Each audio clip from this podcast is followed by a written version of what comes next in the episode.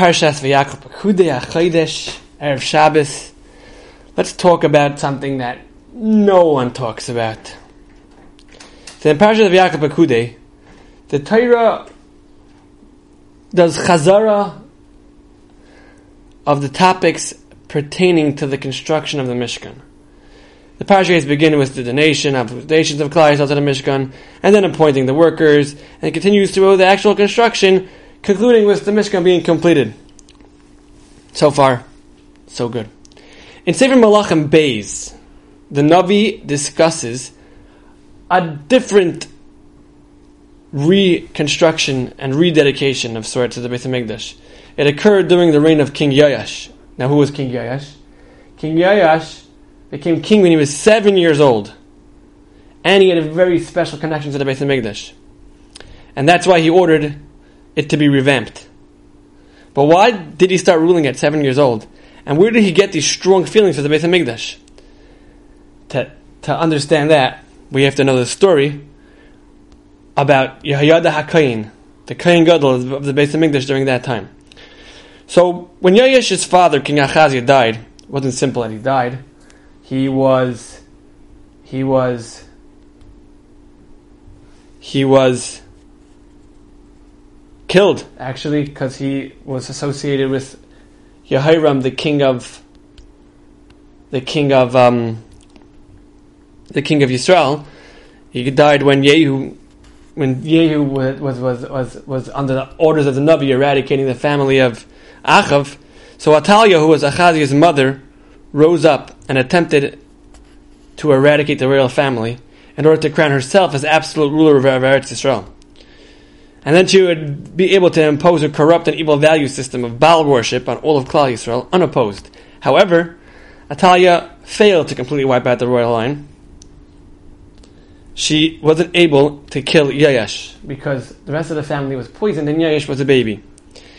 And Yehosheva, who was Achaziah's sister, took Yoash, smuggled, smuggled him out of the palace, and hid him in the attic of the Beit HaMikdash. Now, one second. How was Yehosheva able to access these hidden chambers in the Beit HaMikdash? That was because her husband was none other than the Kohen Gadol, Yehoyada. Which means that Atalia, son-in-law, was the Kohen Gadol. Now, I don't know exactly how old he was. It could be he was older than her. I don't know exactly. But he was the Kohen Gadol.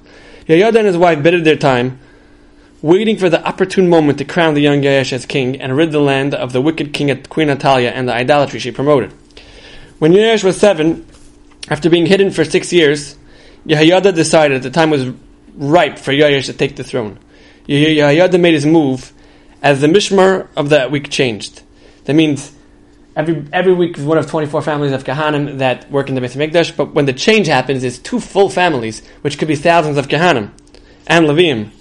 So they had double the manpower. They all promised to protect Yoash and follow the rules of, follow the plan of Yad the Kayin and help in this rebellion against Queen Atalia. So he laid out the strategic plan. If you go go to look at it in, in Malachim and in Divrei it's a detailed, detailed strategic plan of exactly what will be done, who will stand where.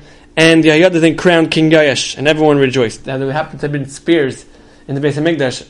I'm not sure, I don't remember exactly why, but I'm sure, I remember it being an interesting story how they ended up there.